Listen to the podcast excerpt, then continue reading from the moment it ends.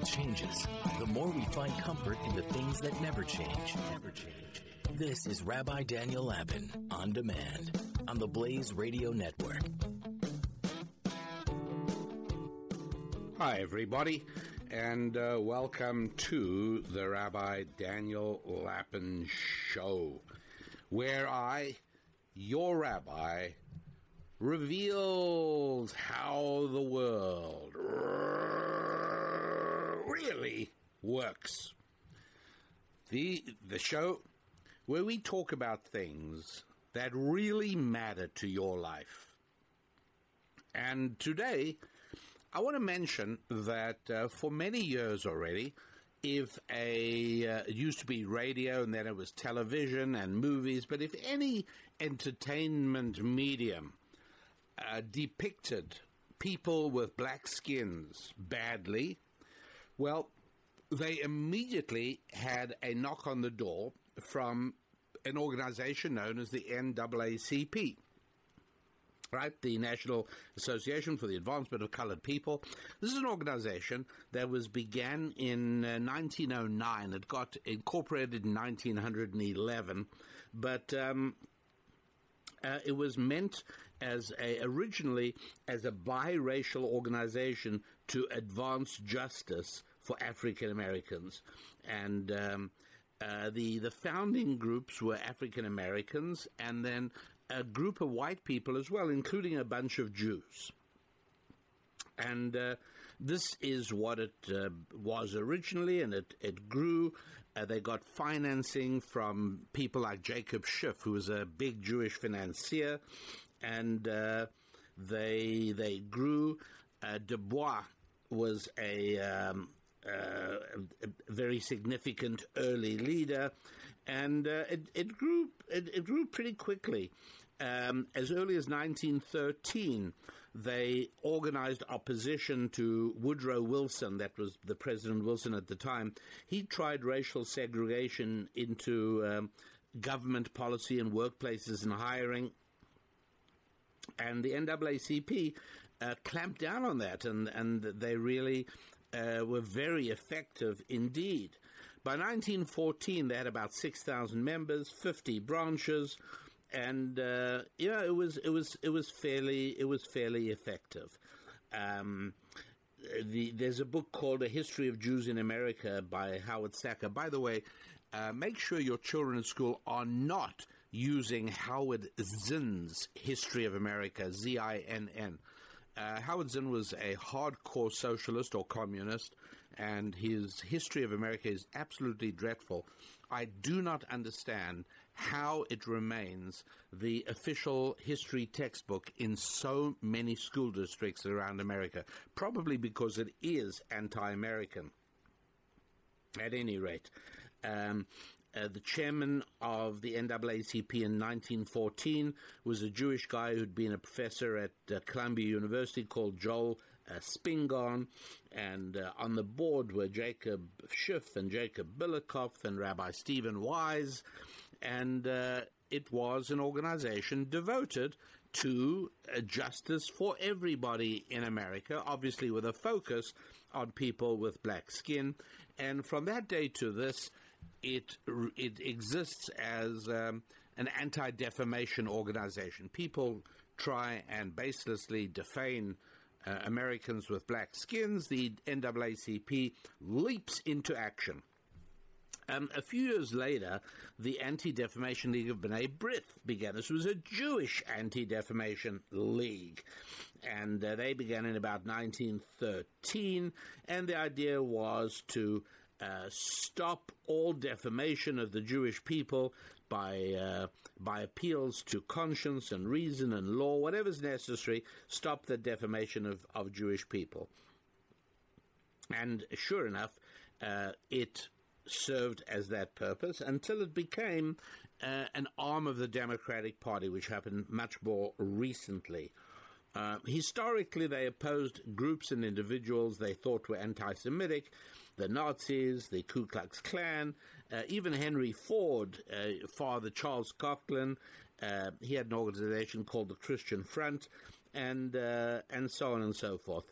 But um, the uh, ADL, the Anti Defamation League, used to be an organization that had a legitimate mission and uh, did it well.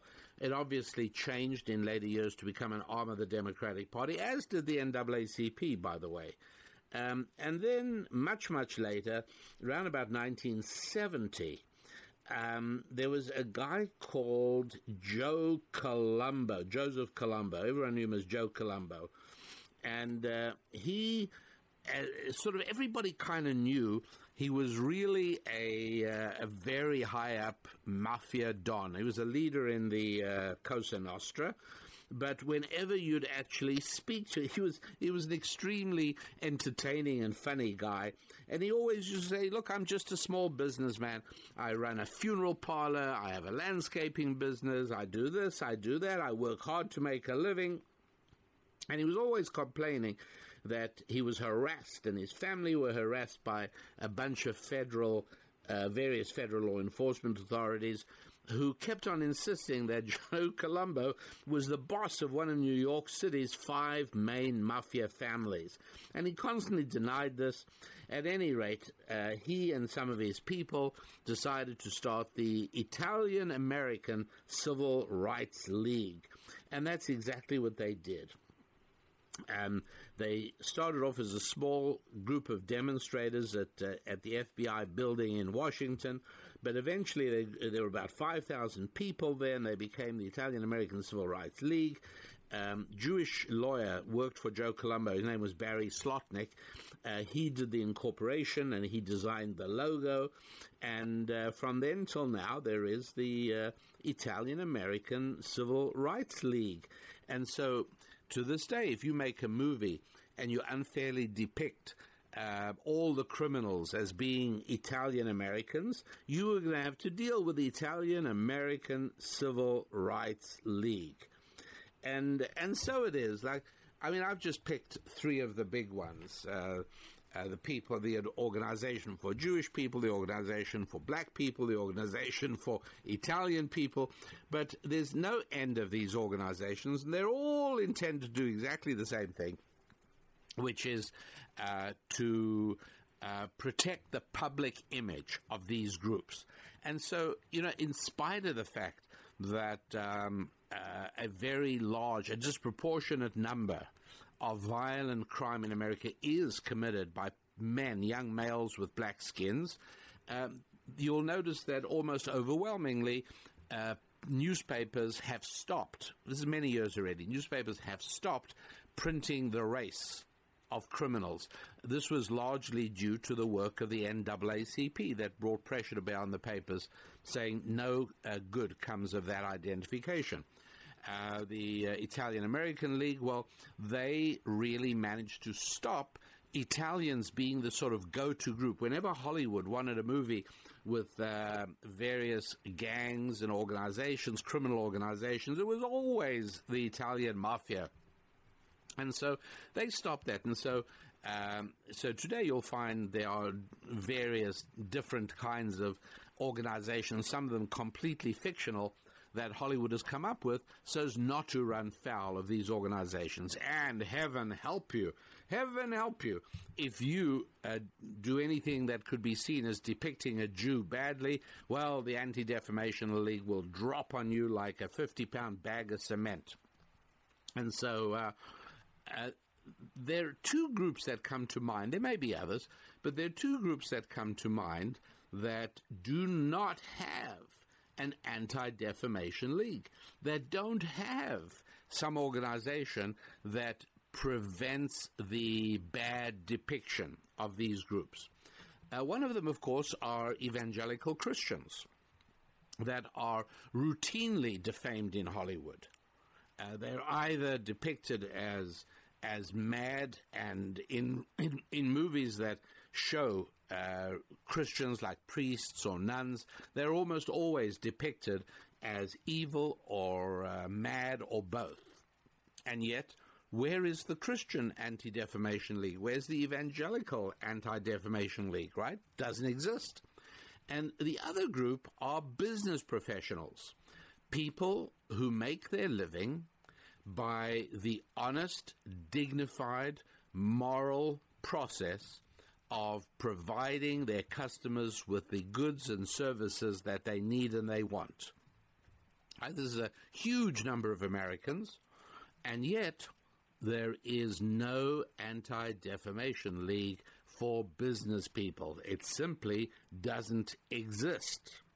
And so, not surprisingly, who is the villain of choice on television and in ho- uh, entertainment? I was going to say Hollywood, but by the way, I looked into the movies made in the Indian. You know, they make a lot of movies in India, so much so that the place, the Indian movie industry, is called Bollywood.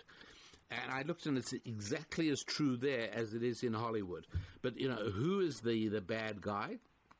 Well, the bad guy is always uh, the businessman.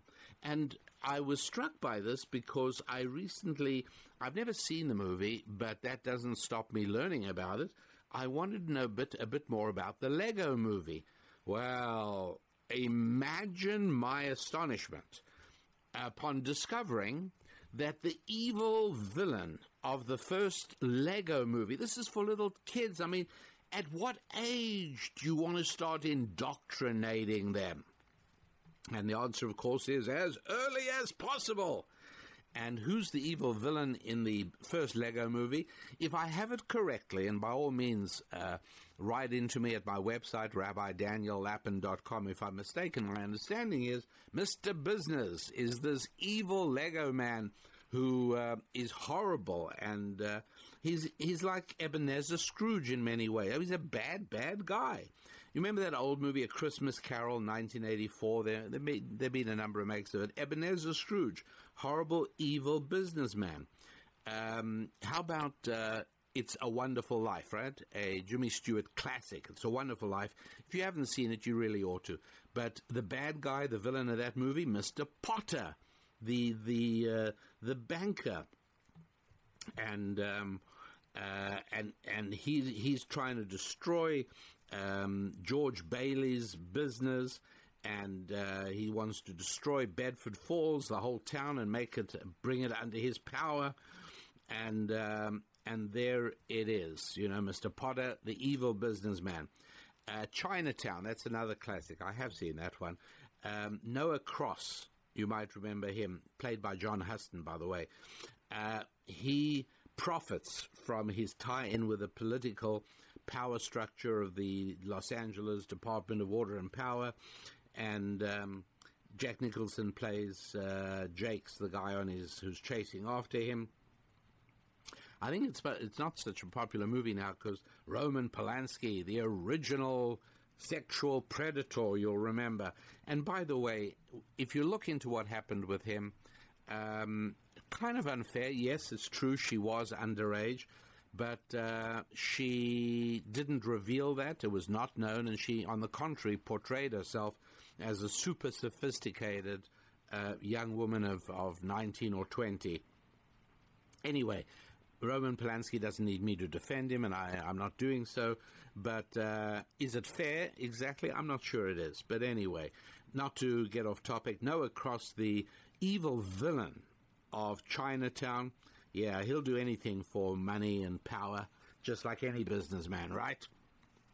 Uh, forget the business people who stay up at night um, tormented by the agonies of finding enough cash flow to make sure their employees get paid, right? Forget them.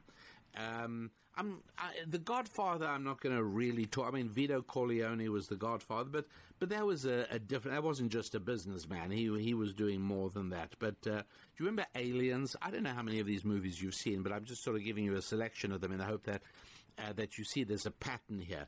Uh, Carter Burke in in Alien horrible, greedy businessman sacrifices safety and every good thing for uh, for more money and more power. and uh, Paul Reiser plays Carter Burke. He's a corporate lawyer, and um, he uh, does terrible things. There was a lovely movie my children enjoy called Newsies. This goes back to the early 90s, you'll remember. And uh, there is a guy there who is um, supposed to be Joseph Pulitzer, played by Robert Duvall. And again, he just cares about absolutely nobody uh, in his interest of grabbing more and more money. Um, there was The Firm.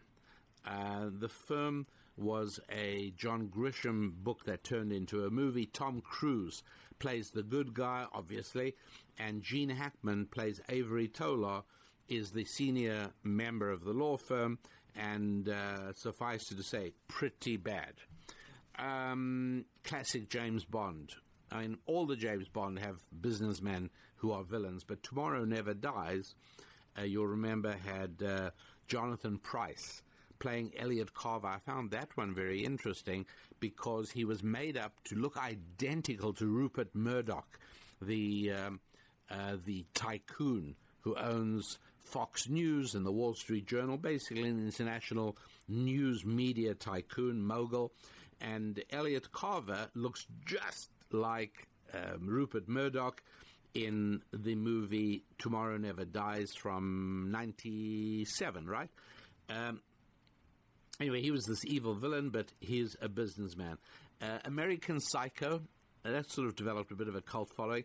By the way, I mean, I could carry on, I'm not going to, but I could provide you with a hundred movies easily that are, uh, that always have the evil villain as the rich businessman. In American Psycho, you'll remember Patrick Bateman. If you watched that, um, he was played by Christian Bale, and he's uh, a Wall Street guy with, uh, he just likes killing people, right? That's what most Wall Street financiers do, right? They just kill people. Um, uh, there will be blood. More recent Daniel Plainview is the uh, is a horrible person in that who makes money and and so it is. You remember uh, Michael Douglas Gekko in in was it? I think there was was that Boiler Room or Wall Street? I don't quite remember. But uh, whatever it was, I mean, bad. These are bad people. Remember. Um, uh, during the movie, by the way, he, he yelled out, "Greed is good." Uh, there was another movie called Wall Street with Leonardo DiCaprio. You might remember. Um, no, no, no. That wasn't that wasn't Wall Street. Leonardo DiCaprio was the Wolf of Wall Street, and uh, and again could not have been a, uh, a, a more horrid depiction of a businessman and uh, as a financier. Do you remember the Poseidon Adventure? All right, the the ship. It was a, it was really a. I, I thought it was a terrific movie. Um, the ship eventually turns over and it, it, kills people and puts other people in terrible life peril. And uh, and the ship owner's representative was the guy who, on, in the name of the ship owner, the business people who own the ship, forced the captain to go full speed, and he prevented him from taking on the extra ballast, so uh, that would keep the ship stable because it makes it go a bit slower. So, not surprisingly, the ship capsizes when it hits a tidal wave. Um, Rollerball. There was another popular movie. Um, so the uh, the hero James Caan plays the star, the sports star, and uh, he's they're going to arrange to kill him. Who? The business people, the people behind the scenes who are making the money. Um, Rachel Weisz in The Constant Gardener. She was this brave activist who who was um, killed by the pharmaceutical company because she's about to expose the horrible, evil things that they do, right? Um, uh, I guess Citizen Kane is to some extent the same thing. Um, the movie about the head of the, the, the creator of the Apple company, Steve Jobs, uh, depict him as an emotionally warped guy, and uh, I'm not sure that was really. Uh, I, I, may be, I may be wrong in, in sort of including him in this because, well, he was a bit of a strange guy in many ways. Um, so the social network. Um, uh, Jesse Eisenberg played Mark Zuckerberg in the creation of Facebook, and and so it goes. I mean, you can make your own list, right? There is just so much negative portrayal of people in finance, people in capitalism, people in business, just constantly horrible, horrible stuff. And uh, it's, it's very undeserved. One of the questions I leave you with is why do you suppose there is not an anti defamation league? Why isn't someone out there stopping Hollywood making mean spirited jokes and slurs defaming evangelical Christians? Why isn't there a defamation league there for business um, saying, hey, you know what? We've had enough of this. It's not as if businessmen are the number one criminals in the United States of America. As a matter of fact, if you look at the numbers, it's kind of interesting.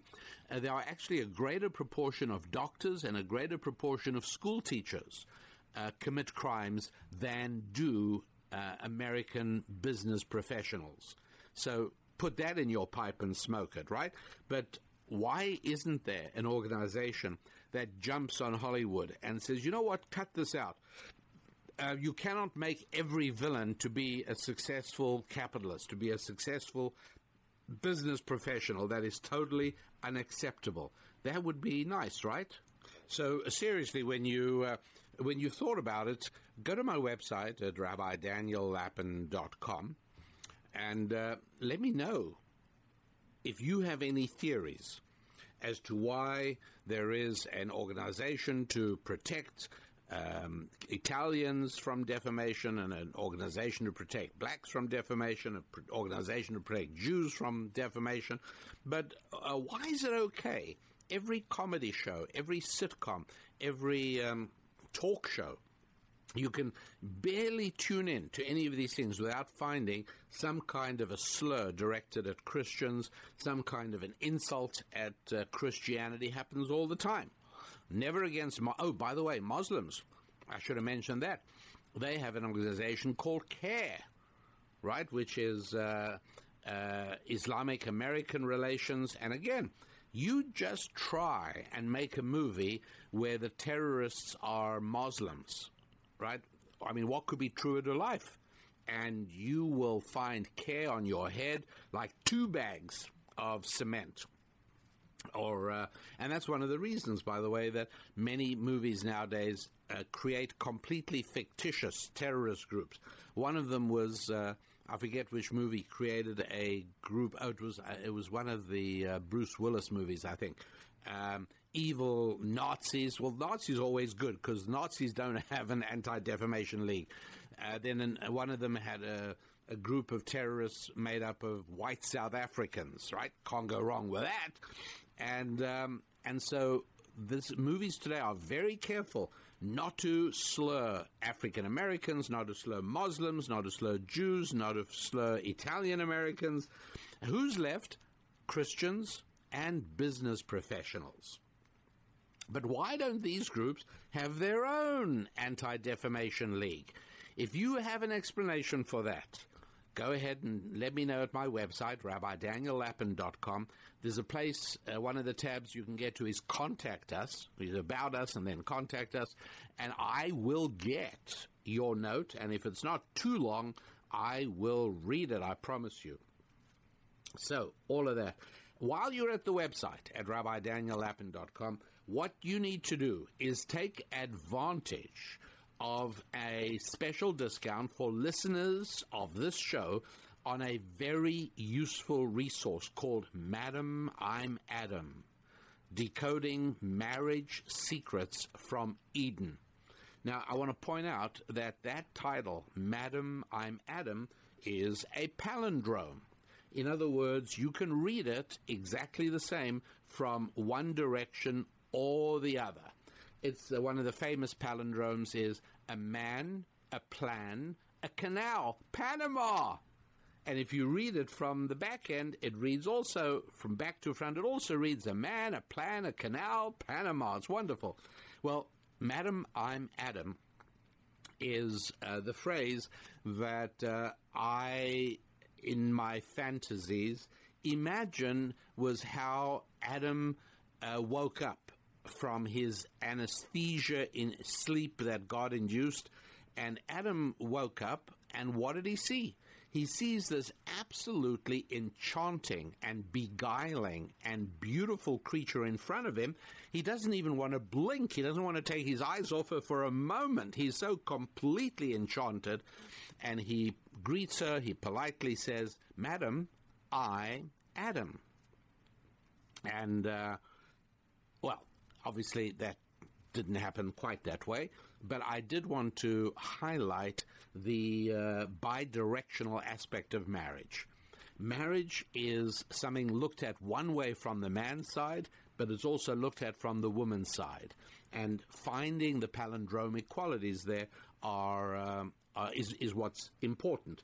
Uh, so, for instance, in this audio pro, it's a two-hour program. You can download it, by the way, for literally um, the the price of uh, uh, a lavish coffee at uh, at a national coffee shop chain whose name will remain nameless until they become sponsors of this show. Uh, the um, the name is Madam I'm Adam. You'll see it at on the Rabbi Daniel RabbiDanielLapin.com website. And uh, if you were curious about many, many, many aspects of marriage, really practical, uh, life enhancing things, take this for instance uh, the unbreakable triangle of marital strength. You know, it's very easy for a man uh, to get irritated with his children because, in his mind, there are many times where they block his access to his wife. I mean, you know, how many times does any married man remember circumstances where he and his wife were just beginning to enjoy a quiet moment together when all of a sudden a child starts crying from the room down the hallway, right? I mean, every, and so it's very easy for a married man to start seeing his children as, in many ways, obstacles to his bliss. And uh, the triangle of power is the same triangular shape you see constituting the trusses on girder bridges. The triangular shape is enormously strong. And the triangular shape in a family is that um, the father looks and focuses on his children, which endears him in the eyes of his wife, of course, but I'm not there yet. He focuses on the children and uh, and um, on protecting them and educating them and building them up and strengthening them. That's that's what a father should do. The children receiving all that goodness focus on mom, right? Because again, anytime a child scrapes his knee, the kid yells "mommy," not daddy. The children automatically and intuitively focus on mom and that's why the the fourth the fourth commandment in the ten excuse me the fifth commandment in the Ten Commandments honor your father and mother. Why does it put father before mother? Because the instinct is mother. In uh, American jails, which I would love to see shut immediately, uh, they are noxious and evil aspects of American society. But inside American institutions of incarceration, you'll find a lot of guys with um, with uh, tattoos. And a lot of those tattoos read mother or mom. But you will struggle, if ever, to find one that says dad or father. Now, you might say, well, because men without fathers, boys who grew up without fathers, are more likely to end up in jail, and you'd be exactly right. But the point is, we have an intuitive link to our mother. God comes along and says, uh, go beyond nature and focus, make sure you honor your father as well as your mother. Very easy to honor mom, harder to honor dad, and for men. And therefore, that's something we absolutely have to do. And so, uh, dad focuses on children, children focus on mom, and that leaves mom available to do what will make dad happy, which is focus on her husband. That triangle is one of the things that we teach in the audio, two hour audio program, Madam I'm Adam. It also comes with a 16 page color study guide, which you'll find incredibly useful if you have any interest in actually probing the biblical origins of all that wisdom. And so uh, head over to Rabbi Daniel Lapin and uh, not only can you search for Madam I'm Adam and get that because somebody in your circle, maybe it's you, maybe it's a child of yours, maybe it's a sibling, maybe it's a friend, but somebody in your circle, I guarantee you, could use some marriage strengthening. And for people who are not going to actually take the weekend or two or three to go off to marriage enrichment, enrichment seminars and weekends, which are good, often very good, but uh, people who are not going to do that, well, encourage them to sit down with their spouses and listen to Madam I'm Adam, decoding marriage secrets from Eden. And you will find them to be enormously grateful to you for bringing this to their attention. While you're at rabbidaniellapin.com, by all means, uh, make sure you're on our mailing list for thought tools and for Susan's musings and for our most popular feature, Ask the Rabbi. All of that. And you can also read back episodes of all those columns at rabbidaniellapin.com. Or if you can't remember rabbidaniellapin.com, just go to You Need a Rabbi and you'll get exactly the same effect. Now, uh, you'll enjoy, I hope you'll enjoy, this is a uh, program I did, it's a live program for a large group of sales professionals uh, of a financial service organization. I speak for them twice a year, and uh, this would be uh, the most recent one I did for them. And uh, I hope you enjoy. Please let me know, by the way, if, if you don't like me doing this, if you don't like uh, having me insert uh, live programs I've done for you, then then let me know. If enough of you don't like it, I won't do it. But in the past, I've got quite a lot of encouragement. People seem to like it. So here it is. Please enjoy it.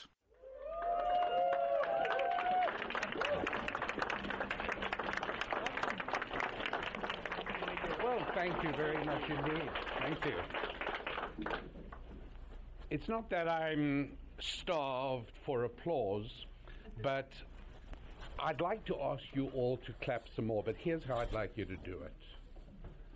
Uh, I want you to focus on clapping at a steady pace, not the usual kind of applause, but give me steady claps, about you know one every half a second, something like that.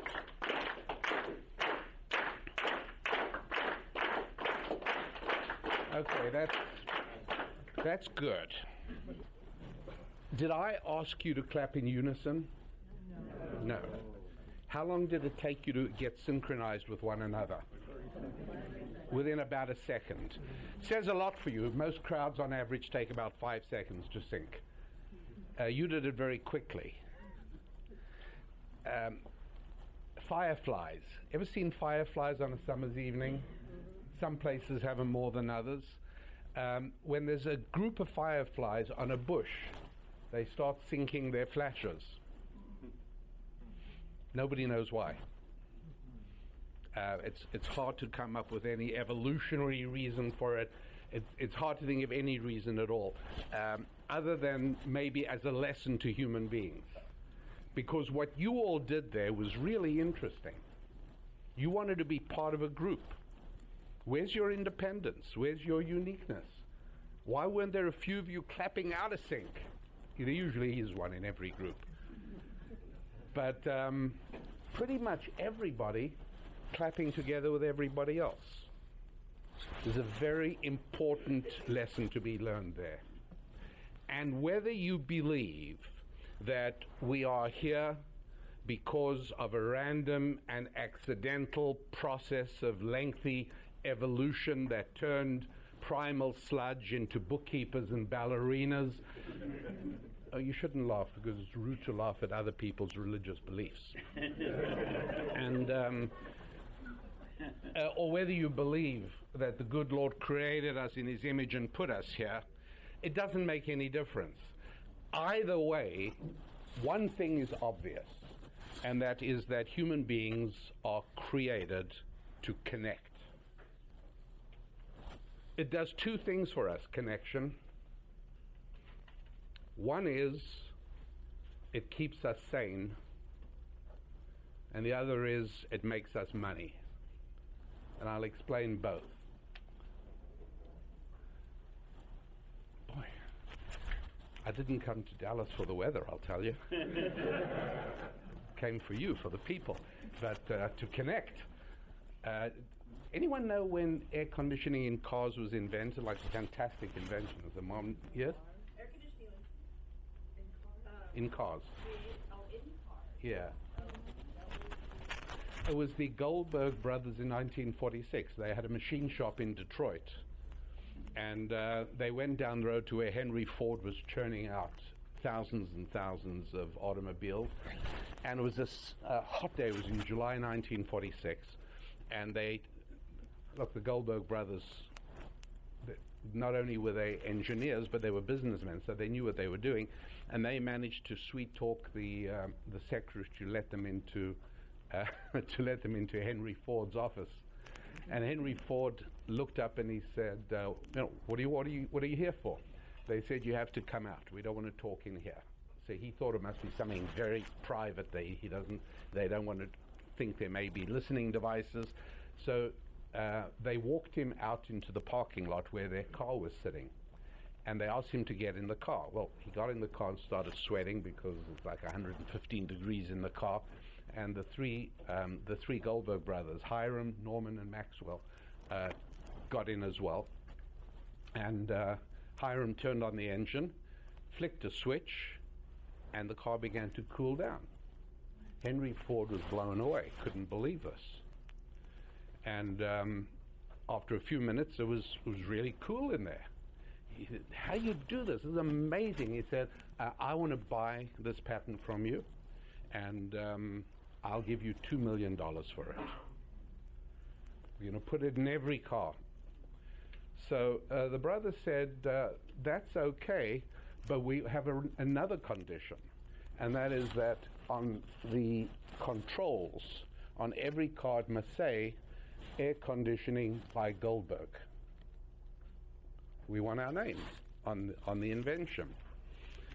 Well, Henry Ford wasn't crazy about Jews, you know, which he's right. Um, and he said, look, Goldberg's a kind of a Jewish name. I really don't want that name on all my cars. Um, that's, that's not going to work. So he said, you know, I'll give you $4 million, but no names.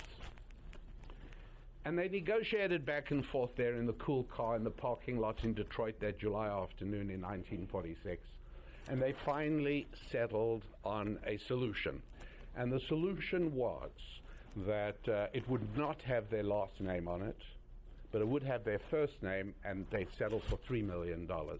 And from that day to this, on every Ford car, on the air conditioning, you will see Hi, Norm, and Max. Um,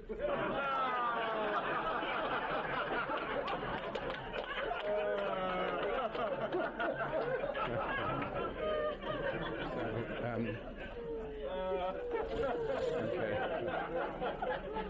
That, that is the only lie I'm going to be telling you from, from here onwards, only truth. Uh, now, I'm going to make a suggestion. It's only a suggestion. I have no control over you. Uh, I would suggest this and advise this and it's going to be difficult for some of you to accept. But I'm going to suggest you put away your pens, put away your notepaper, and don't take notes. Are you re- are you recording this um, presentation? Yes. So it may be possible if people really do want to, would they be able to get hold of a, a recording? So you don't even need to take notes. I, I didn't even know that. Even without that, and I'll tell you why. Because nobody can do two things at the same time properly. And so we've got to decide are you listening or writing? You can't do both. You'll get a, a little bit, you know. Um, but um, if the important part, please take a seat if the important aspect of all this was having notes, then I can promise you that Bill would have arranged with me to bring notes to hand out. And then we could have handed them out and all gone home. But that's not what I'm here for. I'm here to connect with you. And I am a member of one of the greatest professions on the planet. I'm a sales professional. That's what I do. It's a fantastic profession because it means that if you are a trained and effective sales professional, you can parachute into any city on earth and get a job. But it also means a whole lot more than that. Because it means you have learned to connect with people. And if you think about it, really, there are not a lot of people who are not sales professionals. Uh, judges on the United States Supreme Court, they're not sales professionals. Um, employees, I, I, heard Bill in his introduction uh, mentioning one of my least favorite institutions in American life, namely the public school educational system, which, which truly um, robs people of their legacy. It's, uh, it's just it's not fair what they do. Uh, I mean, do you know that in New York they spend now over 17 billion million dollars a year on teachers who are not teaching? It's something called the rubber room. That's where teachers who the principals will not allow in front of a classroom but cannot be fired.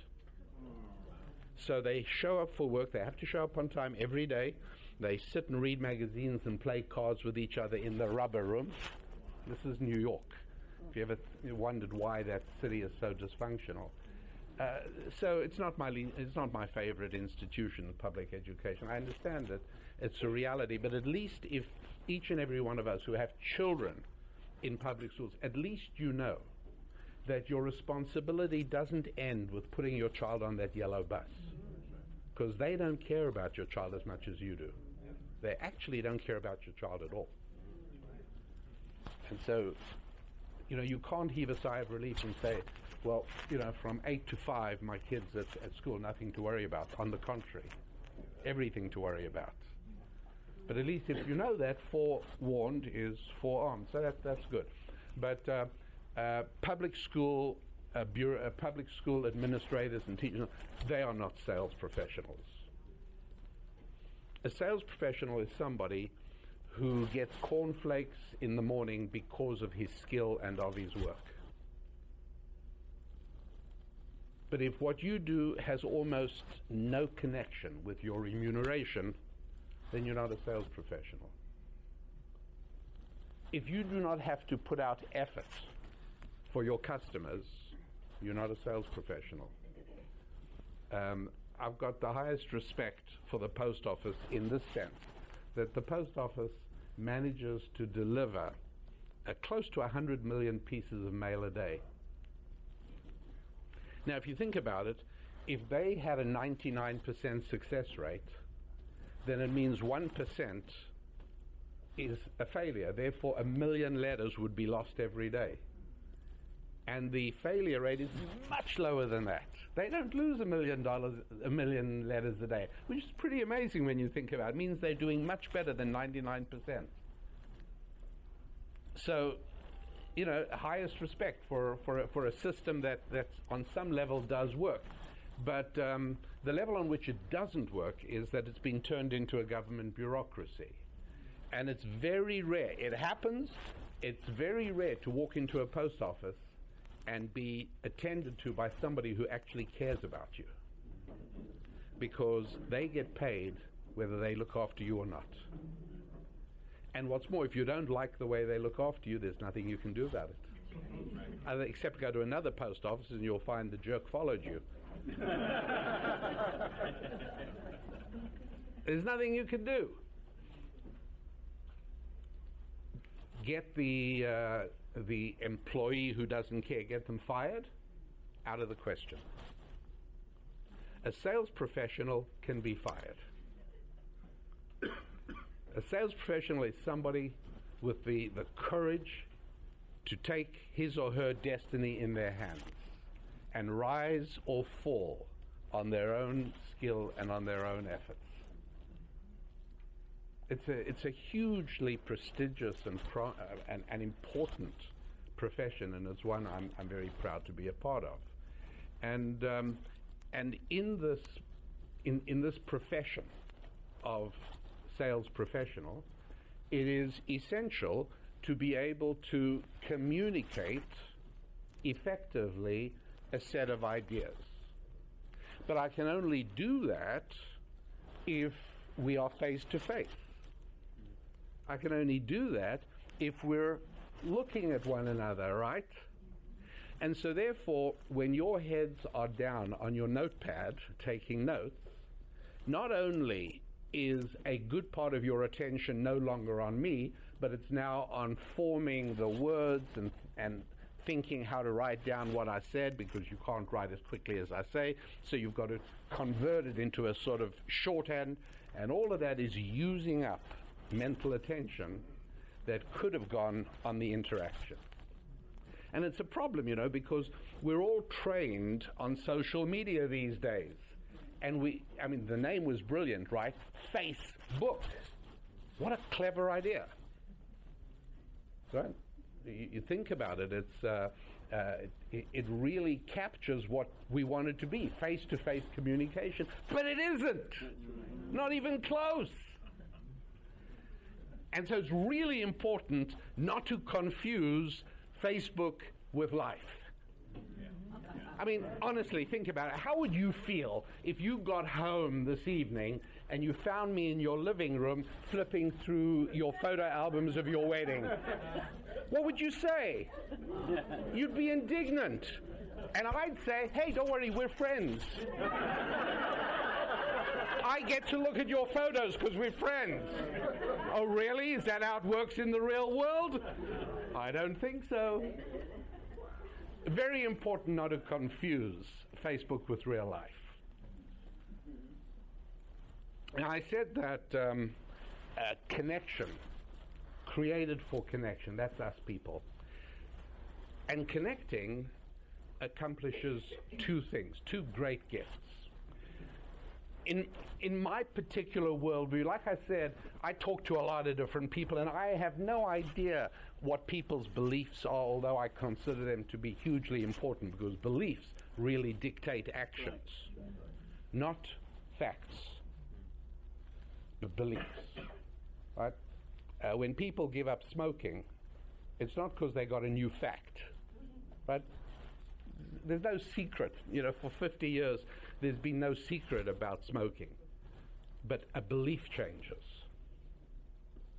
And so we, we, we function on beliefs, and beliefs are important, but I don't know and care what people's specific beliefs are because I have something of extraordinary value and a certain amount of time in which I get to impart it to you, and you're able to then uh, take it away.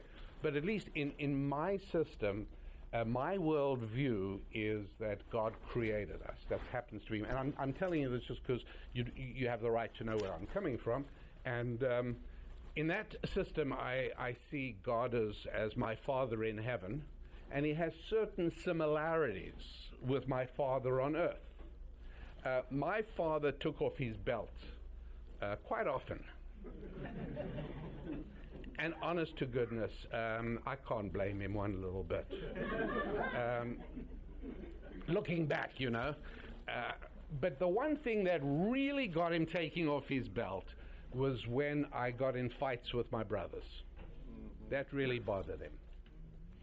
The one thing he, I mean, he really, if we ever wanted something from dad, we knew what to do. We had to put on an act of incredible brotherhood and love.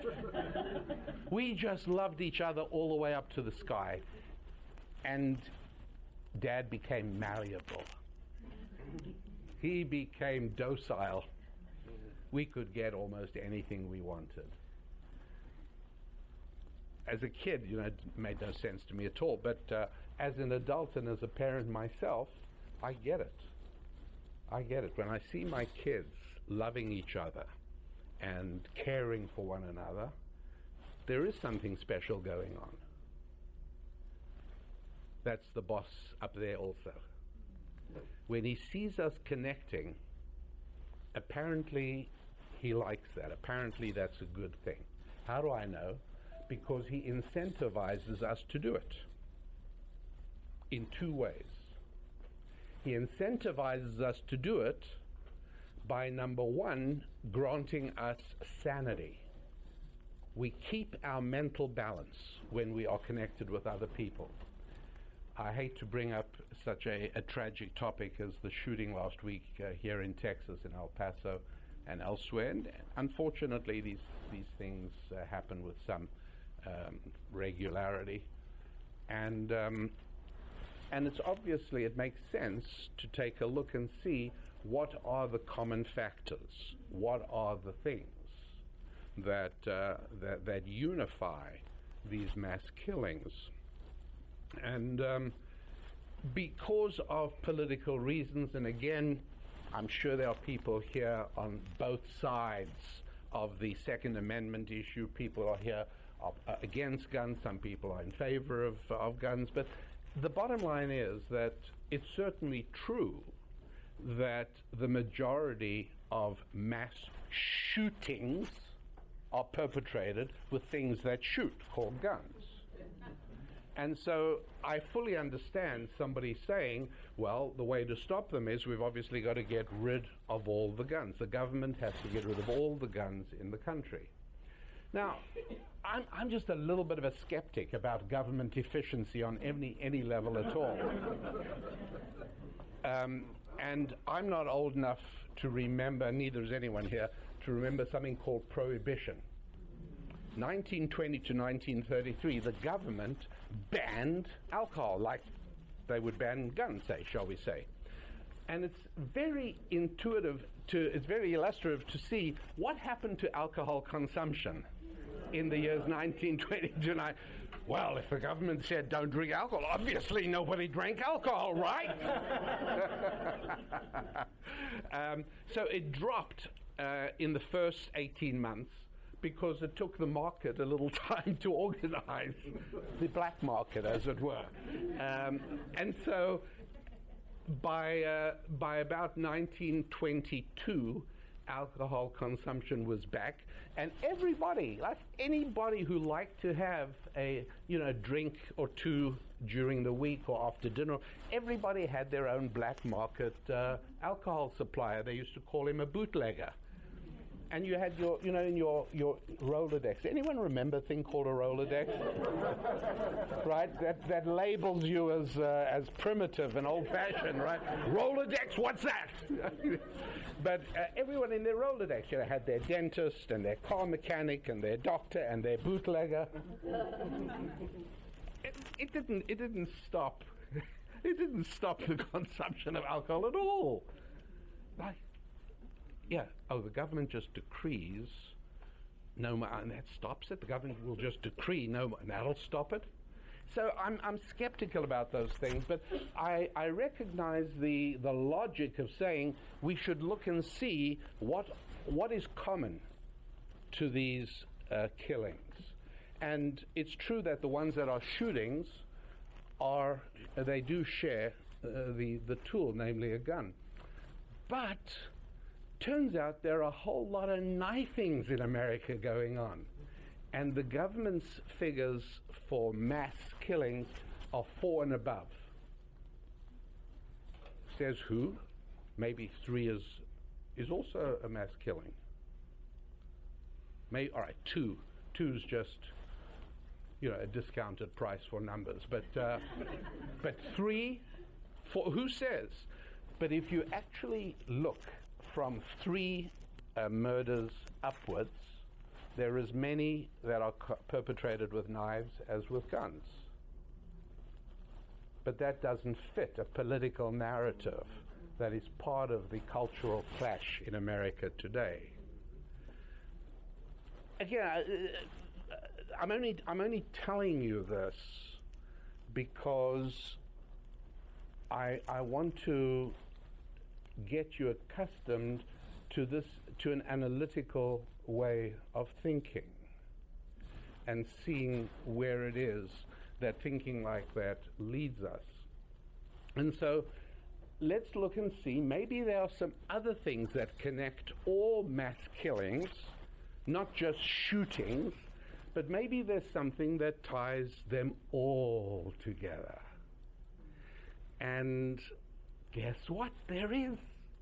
There is something that is a more common factor for all the killings than guns are. Killings fall into two categories Muslims, that's one group, and we'll leave that aside. And then I'll also leave aside familicides and uh, felony-related killings, where sometimes because of family relationships things go wrong, uh, jealousies. Uh, all right, leaving the, we're talking about killings where somebody doesn't know the victim. Uh, drug deals gone bad. That's kind of logic. I, I get that. Um, issues of you know disrespect, turf wars. I can understand all that.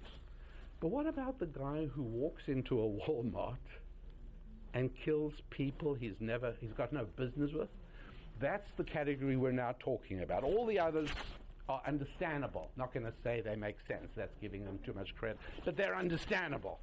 But how about the guys, you know, who walk into a nightclub or walk into one? What about them? What do they all share? Not the weapon, because some use knives, some use guns, some use bombs. What do they all share? They are all lonely, isolated males. They're all lonely and isolated males.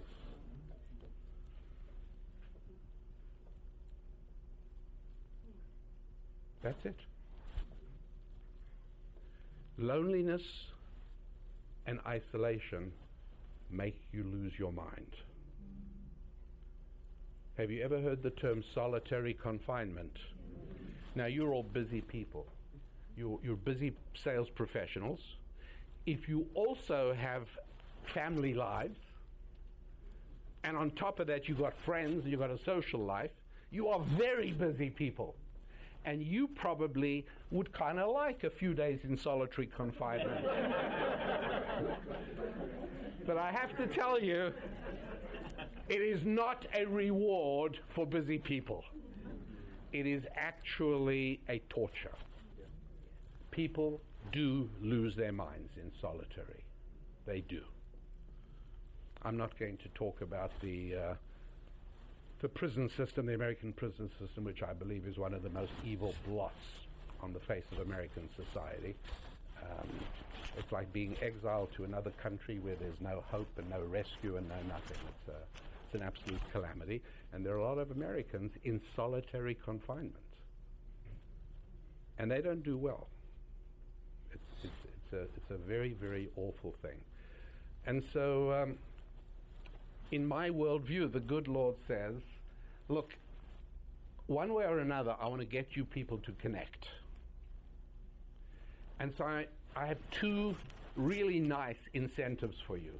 One is you can keep your mind, without which life tends to go downhill. And number two, you'll get money.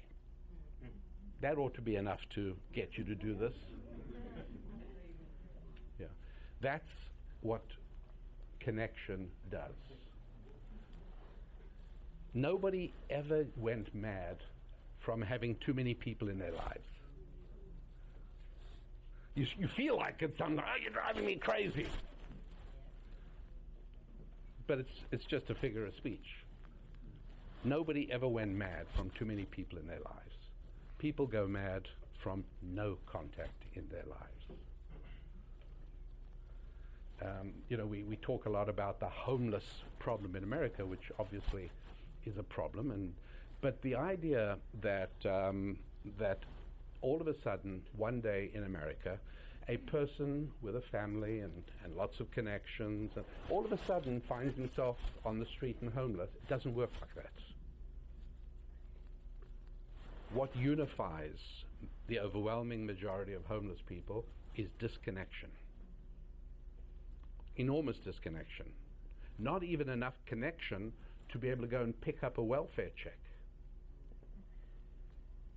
That's how disconnected they Of course, the, of course, mental illness is prevalent among the homeless population, obviously, because when you are disconnected, it's really bad for you. Conversely, when you are connected, it's wonderful. As a matter of fact, I think it's safe to say that nobody here is likely to pick up your hand to contradict me when I say that every single one of the best moments of your life, every single time you, you were really happy, and every single time you really had an achievement, and every single time you felt successful, it always involved at least one other human being. I don't think there's anybody here who could who could object to that.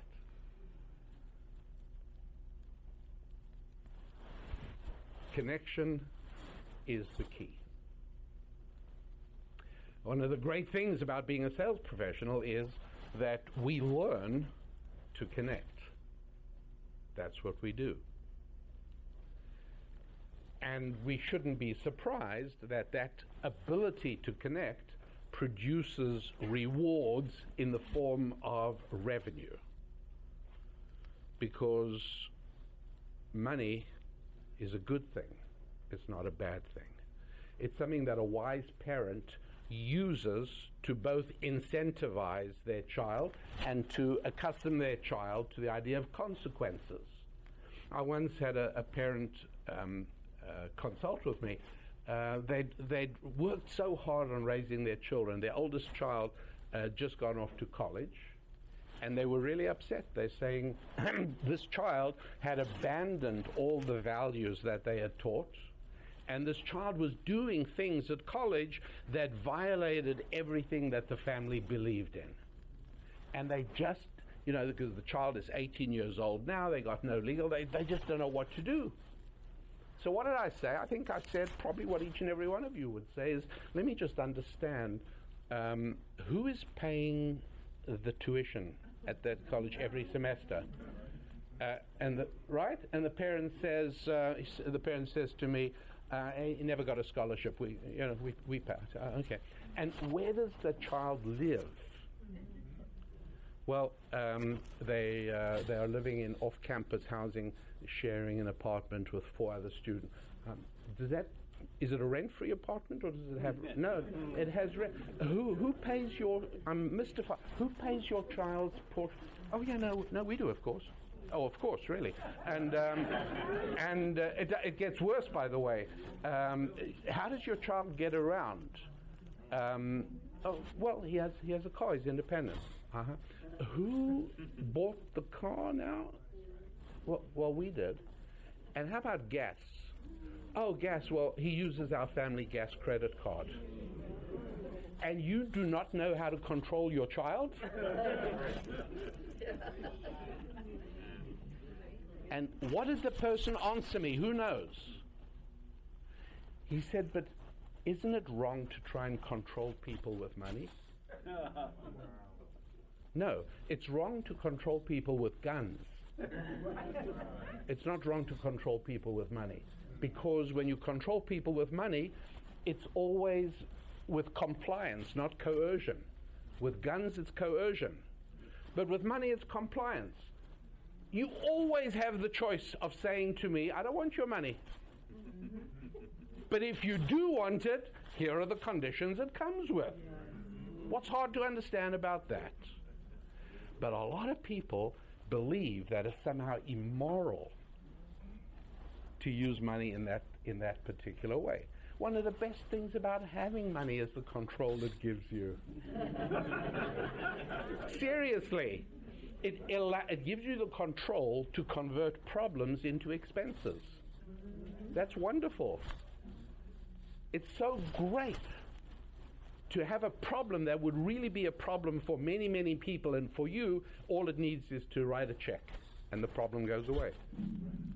I mean, it's easy, right? Can you think of 20 problems that can be solved with a check? How nice it is to be able to live like that. It's wonderful. There's nothing wrong with that. And so that's why God says, I'm going to give you a huge blessing of financial abundance. All you have to do is love connecting with all my other children. And I'll tell you what, the more of them you connect with, the more I'll incentivize you. Now, how do we how do we do all of that? Well, the first thing is that um, you can never change anything that you cannot number. It's one of the, the wonderful things about numbers. Right? I, I always like pointing out to folks that if you ever are trying to decide whether to invest in a certain business, don't listen to the story look at the number. Look at all the numbers. Because stories are easy to tell. And you know what? Stories always sound good. Because when stories are told by expert storytellers, they get to your emotions. They resonate, and so you end up liking the story. And every single bad investment that anybody has ever made has been because of an emotional connection with a story. But if you, the great thing about numbers is they are without emotion. Right? The number 57 means 57 whether you're in a good mood or a bad mood, whether you're happy, whether you're miserable. 57 means 57. But stories, a lot less reliable. And so we like being able to use numbers effectively. But for emotional connection, obviously stories are very important. And so one of the things that, uh, that, that we, we, we are able to take away from all of this is to understand that when we measure something with numbers, there are no emotions. We have hardcore things. If you, if you want to lose weight, right, and, and who doesn't these days? Um, it's, it's kind of interesting. I, I went back to look at a book um, called The Population Bomb by a man called Paul Ehrlich, who wrote the book in the late 60s. And he, he said that by the turn of the century, by the year 2000, millions of Americans would be dying of starvation every year. Well, 2000 has come and gone, and millions of Americans are not dying of starvation. Our main problem is eating too much, not too little. um, and so I thought, Paul Ehrlich, really, he's got to be the dumbest guy in the whole world.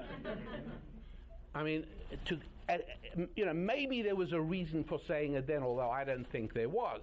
His basis for saying it was that uh, people are reproducing too rapidly, and business and farming will never be able to keep up with the need for food. Me, myself, uh, back at that same period of time, I was a kid, but, but I already then knew that human creativity knows no limits.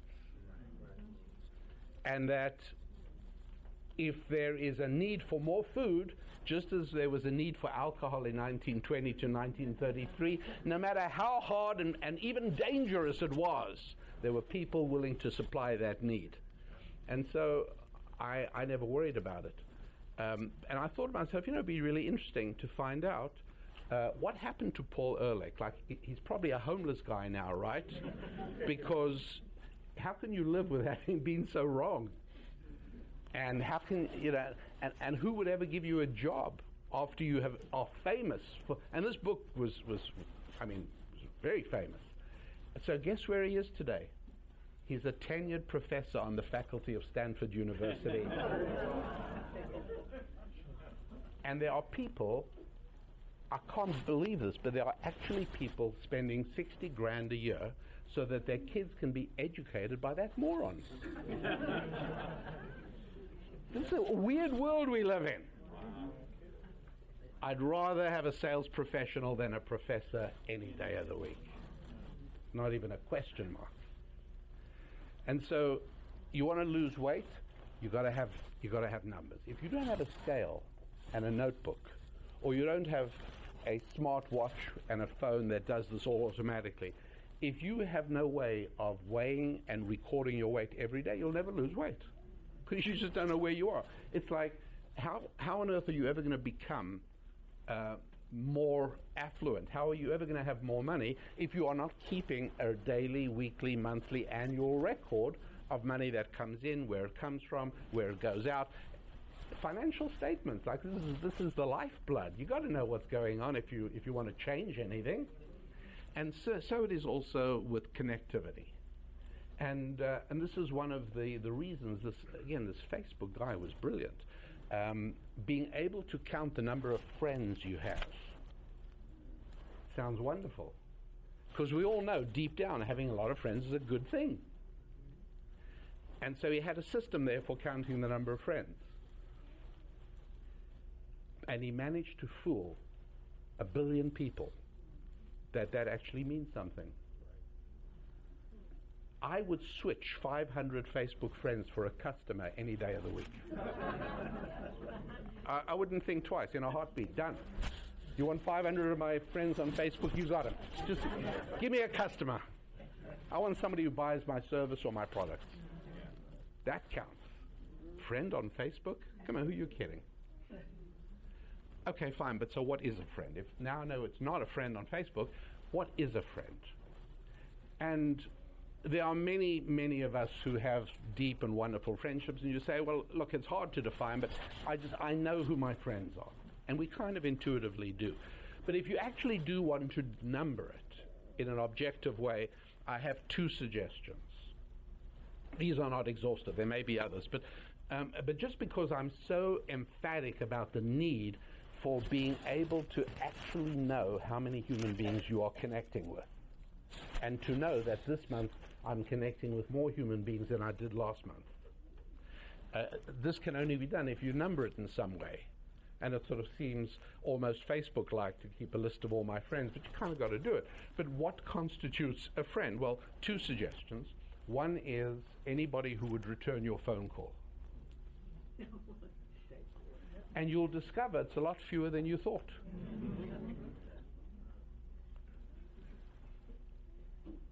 That's one way of doing it. The other way is a little morbid, but uh, and it's a little a little harder to sort of test, of course, in any practical way. But the number of people who would mourn your going home to the Lord. Probably not as many as we'd like to think. but those are two ways to measure your friends. And using that basis it's not the worst idea in the whole world to actually spend a little while compiling a list and see how many that is. Now, here's why it's, uh, it's so important. In the same way that it makes perfect sense from a sociological point of view to try and see what unifies mass killings as they try and analyze what can we do about the scourge in America and so on. And it makes it, you say, well, they all are lonely men by the way, they also I don't want to. I don't want to get controversial any more than I absolutely have to, but I'm, I'm, I'm struck by something. I'm going to say this. I'm going to say this because there's a lot of different people in the audience, and I would, if anybody afterwards feels like telling me I'm right or I'm wrong, I'd appreciate that because if I'm wrong, I won't say it anymore. Um, I can't help noticing that the overwhelming majority of mass shooters are white. It's kind of interesting. So, how would this fit? It doesn't fit the gun explanation because everybody can get guns. There's no white or black issue on that. But here's a theory, just a theory. If you think I'm wrong, tell me afterwards. If I'm right, tell me. My theory is that black culture in America is more connected than white culture. When you see two strangers saying hi on the street, they're black people. Now, I, no, I don't know why. I don't have any explanations. But just my own observation, this is, I haven't studied 330 million Americans. I don't know. But I'm just saying that if mass killers are all lonely, isolated people, I think that there's a smaller percentage of lonely, isolated black people than white people. I just think that. And if there is any truth to that, that would further explain that the, the image of a white male with no friends, no family to mention, not a whole lot of people who would mourn his passing playing video games by himself. Sorry, call me what you like. I see white, not black there. I just do. And if I'm right, well, then that fits in to what the dominant common factor is in these horrible events, namely loneliness and isolation. Now, it's interesting that um, one of the ways we acculturate little children to normal, healthy behavior is with our faces. Meaning that when the little kid, um, I don't know, at a very young age, the little kid falls and starts crying, mom's face crumples up. Well, children see that. And they, they are quick and able to interpret that, oh, I'm hurting and mom is sad. She's somebody important to me. That, that's significant. A little bit older, um, he pushes his baby brother over. Baby brother's just learned to toddle. Gives him a good old shove, sends him into the coffee table. Um, little baby brother's face crumples up and the tears start to flow. A normal human being sees that and says, Oh, I've done something hurtful. I've caused pain. Okay, I get it. Now, I may still do it a few more times because at five years old it's kind of fun. But, um, but I, I'm on my way to a healthy adulthood because of a thing called a face. That face shows me, and by the way, to this day we still have it, right? Um, when, when, I, when I say something inappropriate at a gathering, people's faces are, are my first signal that this was not a good thing to say. faces. So obviously, if you are disconnected from people's faces, how can you grow healthily? Where is your human empathy? And that's why we speak about face to face meetings. I won't go into the, the biblical references again and again, face to face. Uh, his face, he showed him his face, he hid his face from him. All of that makes sense when you understand the significance of a face. I don't know the exact number because I've tried to research this for years. And again, there may be people here who, who actually do know, and if you do, I wish you'd tell me. But the face has a disproportionate number of muscles. Did you know that? Now, some muscles are to move the eyes, and some muscles are to move the mouth, and some muscles let you wiggle your nose and your ears if you're particularly talented.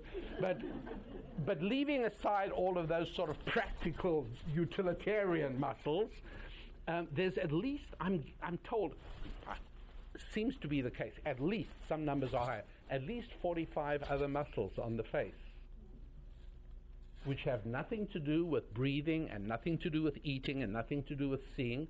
So, what are they there for? Only one thing, and that is expression. Expression. Isn't that weird?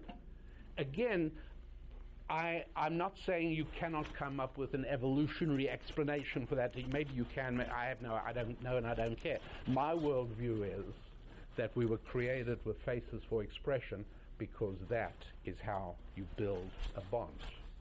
Faces mean something. Now, I was, and I probably still am. I'm just, just in terms of a sort of personal disclosure here. Um, I am very handicapped in that area. Now, it may not look quite as bad as it really is because I'm doing my best to have an expression on my face. But um, I grew up, um, first of all, in an English, a British sort of background. And if you ever heard the British expression, you have to have a stiff upper lip, that's how I was brought up. Um, you cried when you were a, a, a little boy of my uh, circle, and you were a big baby and I, and I mean, yeah, there it is. Uh, to show your feelings on your face, what are you, a girl? because even then, little boys, we understood girls connected better than boys. How many mass shootings have been conducted by women? See, I think it's the same principle. I think when you are connected with other people, you don't go crazy. I mean, do I need to do I need to persuade anybody here that mass shootings are the work of madmen? A familiar side isn't necessarily the work of a madman. Right? He slept with my wife, I have to shoot him. I can understand that. I don't necessarily endorse it, but I get it. Right? Nobody's going to say I'm a madman. It's understand. In fact, some co- some legal systems, some countries, sort of had a, a slightly more lenient approach for that kind, of, because it's understandable. He's not mad. He's very sane. Right? And the same thing, you know. I, look, I mean, it's horrible stuff. But okay, he he reneged on a on a drug deal. If I don't shoot him, then everyone else is going to do that to me. I get that. I think it's tragic. But I don't say, hey, he's a, he's a, what a madman. No, he's very sane. He's a sane businessman operating in another world, that's all. Yeah, right? But mass shootings? Insanity. That's the, insanity probably brought on by a culture that has produced too many lonely men. I'm not a sociologist. I'm not going, I don't know why, what, or how, but I'm just an observant. I'm, I'm an observant person. I, I see what's going on, and I'm non political. I, I, I care for the truth regardless of, of who it offends. And for me, the truth is very easy to see here. It's, it's not a hard thing. So, and so, connection, uh, connection is everything. And if I'm spending all my time in my formative years playing video games, then I never ever learn to connect facially. And now, with me growing up, it wasn't video games or anything, but um, a, an English gentleman does not show his feelings on his face. so I didn't, ever, regardless of whether I was. I mean, this is me delirious with joy.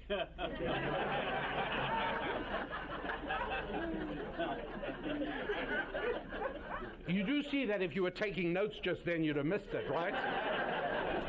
and this is me in the depths of dismay and distress. As you can imagine, as I grew up and began to think about joining the world of reality, um, I realized eventually what a, what a tremendous handicap this was.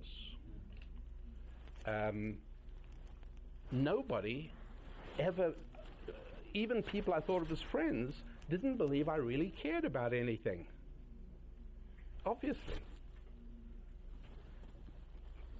And the great thing about women is that they don't conceal. Their faces are connected directly to their emotions. With guys, there's a sort of filtering system first. and so I, you know, you'll meet Susan over there.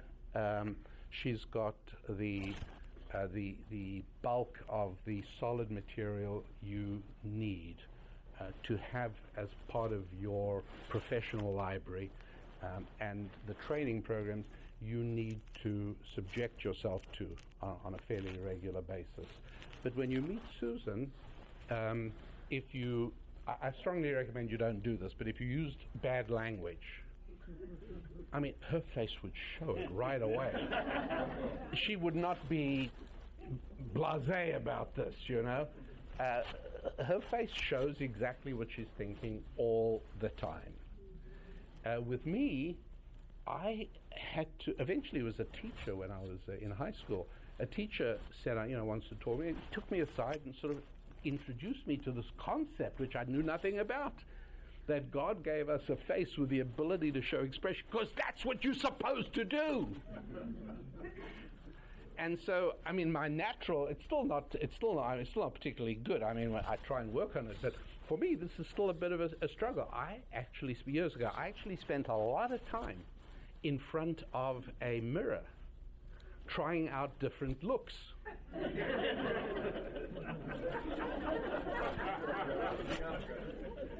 because I was like I was like an, a kid without a look. You know, I didn't. My my face was just complete. it was terrible. Um, what also happens, you know, as time goes by, you get a little bit older. Your facial expressions uh, begin to become more reflective of who you are. So your spiritual identity, I think of it as your soul, actually finds expression in both your face and your creativity, namely your fingertips. And to me, that is why the good Lord made each of our fingertips different and each of our faces different. So much so that um, I'll ask you a question. If you have a set of identical twins in the womb, they're identical, so it's either two boys or two girls. Each one has the identical DNA, right? It's the split of a fertilized egg. So there is no way that one of them has any genetic information that the other doesn't have. Would you agree with that? Right, everybody knows that. Therefore, do they come out into the world with the same set of fingerprints or different sets of fingerprints? And you all say different. And if any of you could explain it, you'd probably become a world famous biologist at that moment because nobody can explain it. They come up with various explanations. One of they say the fingers rub on the uterine lining. Well, in that case, it should just be a smeary blob and a smudge. It shouldn't be a perfectly coherent, perfect set of fingerprints that is different from every other human fingerprint on the planet. Where does that come from? It's a big mystery. Nobody actually knows. Uh, there's a, a word they invented to explain it, but um, uh, the word is epigenetics. Okay, it doesn't actually, I mean, it means certain keys that turn, you can't get away from the basic problem, which is there is only one set of genetic information. Why? So what's going on here? I don't think of it as a fingerprint. I think of it as a soul print. Because one of the things that distinguishes us from animals is our ability to create. We can create things that animals cannot create, right? And so that creativity is because we are built in the image of the great creator himself. So, in the same way that he's unique, each of us has to be unique, and sure enough, we are. And where else are we unique? On our faces. So, when we communicate with one another, you're never ever going to say, Oh, you know, I thought you were Joe from uh, Singapore. I mean, you know, if you, if you don't look too carefully, I guess, but basically everybody has their own face and expressions are really important. So, all I'm saying is that uh, in your day to day work, if any of you um, feel maybe somebody near and dear to you might share the information that you don't reveal enough with your face, then you too might benefit from a little bit of time spent in front of the mirror. And, uh, or have a friend video you when you're not um, sort of necessarily aware, or if you role play a business interaction so that somebody can video you while you're doing it and you, see yourself, you might see that you are deficient in the expression department. You're wasting most of those 45 expression muscles.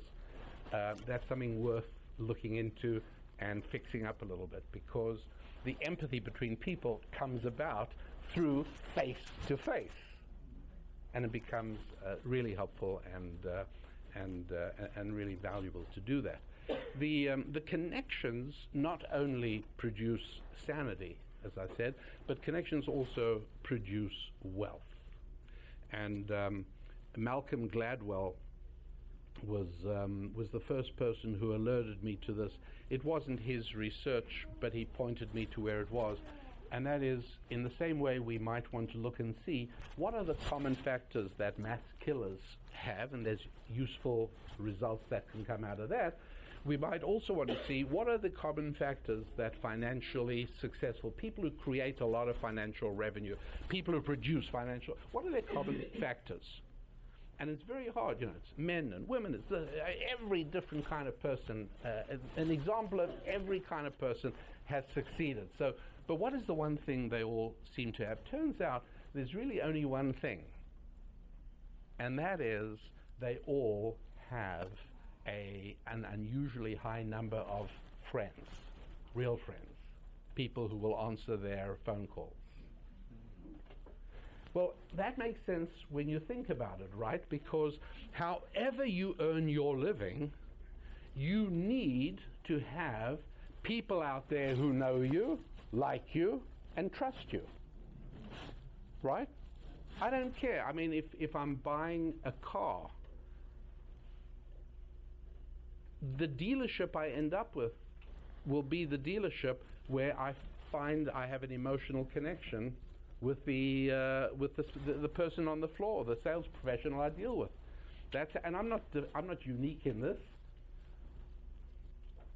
You know, in, in I mean, you know, if I'm spending thirty thousand dollars on a car, am I really willing to go across town to a place where I can get a $120 discount on the price? I, I really don't care. It's just not significant enough.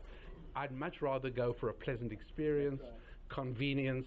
If the service department, those are the things I'm, that are going to make a difference to me. So the purchase experience, I don't want to walk away with a bad taste in my mouth. Every time I bring it in for service, I don't want to have to deal with unpleasantness there.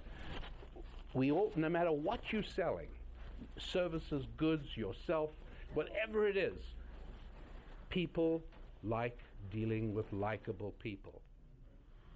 And so being a cheerful person and being an optimistic person is really important. Now, my at rest face says, Go away, I hate you. Maybe a little less now because I really do love people.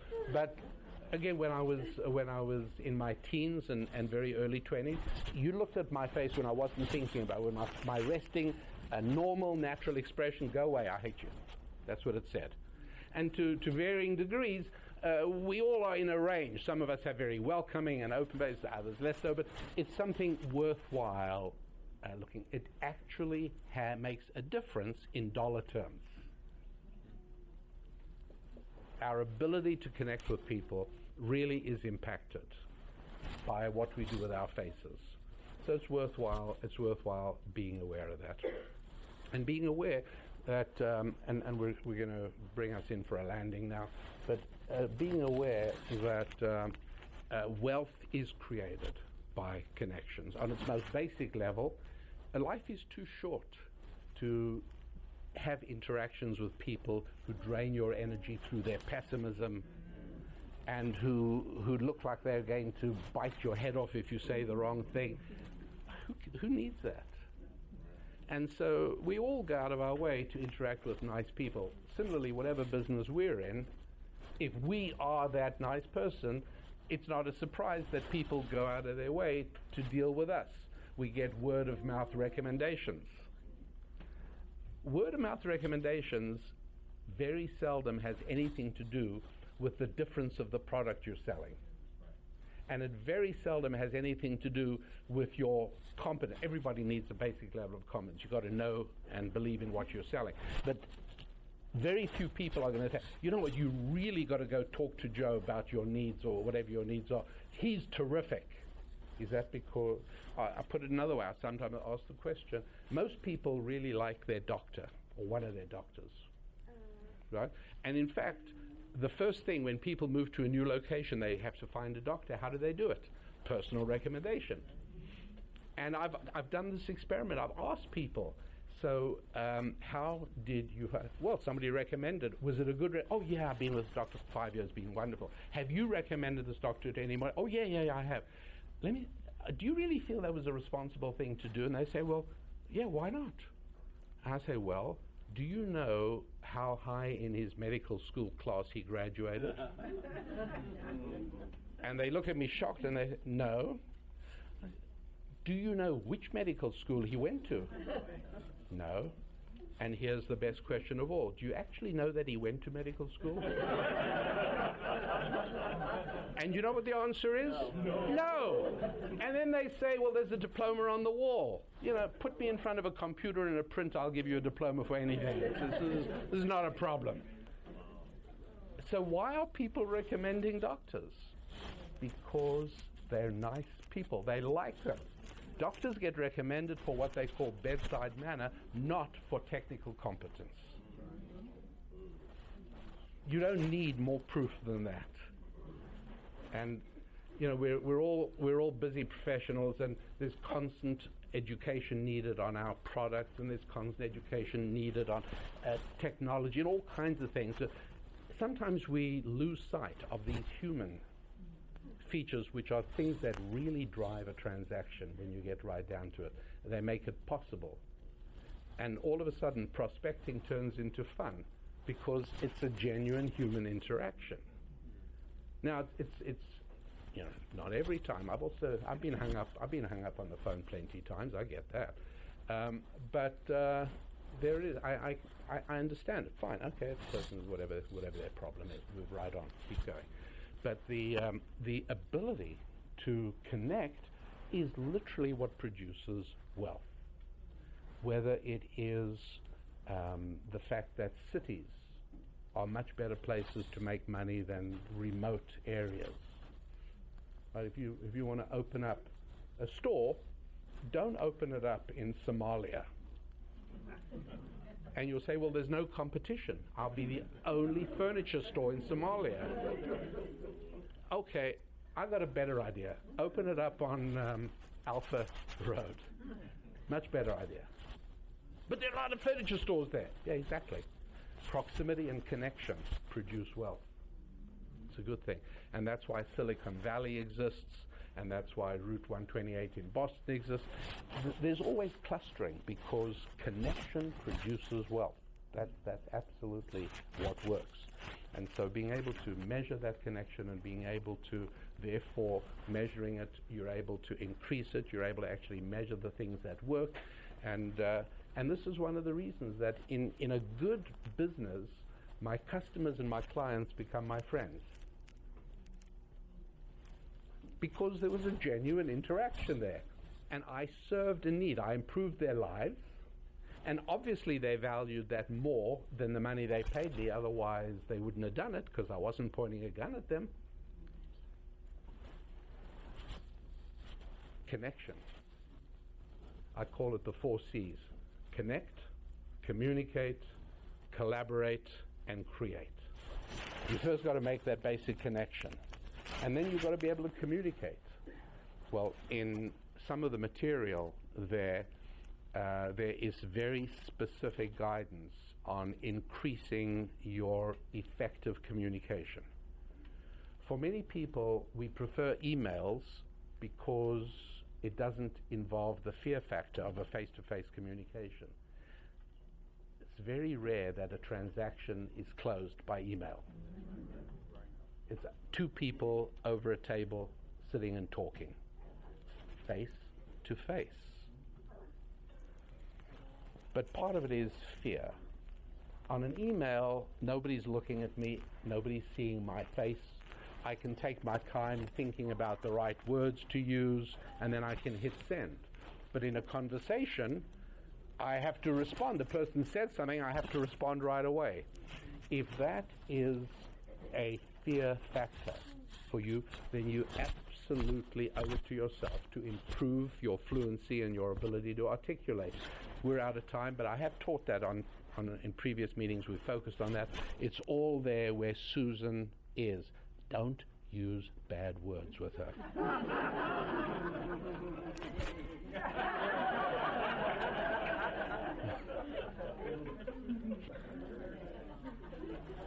her face will show whether she likes how you talk or not, I promise you. Um, so uh, that is, um, is, is why I recommend that you uh, hurry along there, get your tools and your equipment. Um, a lot of that is essentially um, taking me with you into your home or into your office or, wherever it is you do your self-development and uh, it makes it easier for a whole lot of us to work together. But what I, I, hope we've done very much, at least during our time together, first of all, it's great to see some of you back here again. I, I recognize some of your faces. um, and, uh, and, and, what I hope I've, I've done is at least um, showed you that there are areas to expand your effectiveness in business enormously uh, that are perhaps not ones you might have intuitively thought of, but they are basic and fundamental to ancient Jewish wisdom. These are some of the things that have been responsible for the people of my religion's disproportionate financial success over the years. Not things you read about in business magazines, not things you'll get at business school, but these are really the things that make the world work. So, lots and lots of success. I wish you all tons of success as you implement the principles. Uh, and, and, there's a lot of work to be done there. This is not an easy afternoon read. Uh, there's a fair amount of work to get through. Um, there is also for people who like getting the information rather through video, where you actually will see my face teaching the material. Uh, there are many people who prefer learning that way. That's available also. Uh, but whatever it is, we want you all uh, to succeed beyond your wildest dreams. Why? Well, first of all, uh, from a purely selfish point of view, I make more money if you succeed. and I like making money. And so when you tell other people, oh, you know, I, I was really helped by this material, uh, that is good for me. But on a deeper level, I live in a society. I live in a place, and if you ask me my choice, I don't care what I do for a living plumber, shoe, shoe shine, I get a good shoe shine at the uh, at DFW the other day. Um, did I, whatever I do, would I rather live among poor people or rich people? Of course, right? Poor people don't hire my me as a plumber; they fix their own pipes or just live with them as they are. Right? Poor people don't pay me to shine their shoes for them. Poor people don't need my services. No, uh, the society in which I live and the society in which my family is growing up is a society that is improved the more people who are independent of government, independent of anybody else, who can walk tall and look the world in the eye because they got money coming in every day, even when they sleep. There's value in that. Thanks for being with me. I love being with you guys, and see you soon again. Thank you, Rabbi. Thank you. Well, I do hope that you enjoyed that, um, and uh, also that you have a chance to go onto the website, rabbidaniellapin.com, and read up a little bit more about the audio program, Madam, I'm Adam, Decoding Marriage Secrets from Eden. Um, it's also uh, it's also available on Amazon, I believe. Uh, pretty sure it is for those of you who prefer um, acquiring all your purchases from that emporium. So, uh, Madam, I'm Adam, decoding marriage secrets from Eden. And if you don't remember RabbiDanielLapin.com, then you'll remember you need a rabbi.com. Uh, that also works, and uh, both ways you're able to get to my website. You're also able to let me know whether you enjoyed this show and found it to be useful to you, uh, because I assure you, the very last thing I want to do is run even the slightest risk of wasting your time. That is our most valuable and precious commodity, and the only one we cannot buy or acquire or replace that is the commodity that must always be expended to good effect. And if you are investing your time listening to my show, then I've got to make absolutely certain that it does not waste your time, but provides you with real value in return for the time you invest. So that brings us to the end of this show. Thank you very much for being part of it. And again, as always, I deeply appreciate those of you who help promote the show by encouraging other people to listen to it, by sending out a link, or by telling somebody about it, or incorporating it on your blog, or whatever else are some of the very creative ways that some of you have been extending the word about the Rabbi Daniel Lapin show. At any rate, the results show your effectiveness, and I deeply appreciate it. So until next week, I, your rabbi, me, Rabbi Daniel Lapin, I want to wish you a week of good times as you build and develop your relationships with your faith, with your family, with your finances, and with your friendships. I'm Rabbi Daniel Lapin. Till next time, God bless.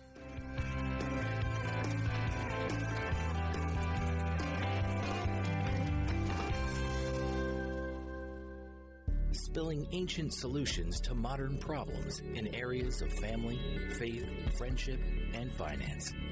This is Rabbi Daniel Lapin on demand on the Blaze Radio Network.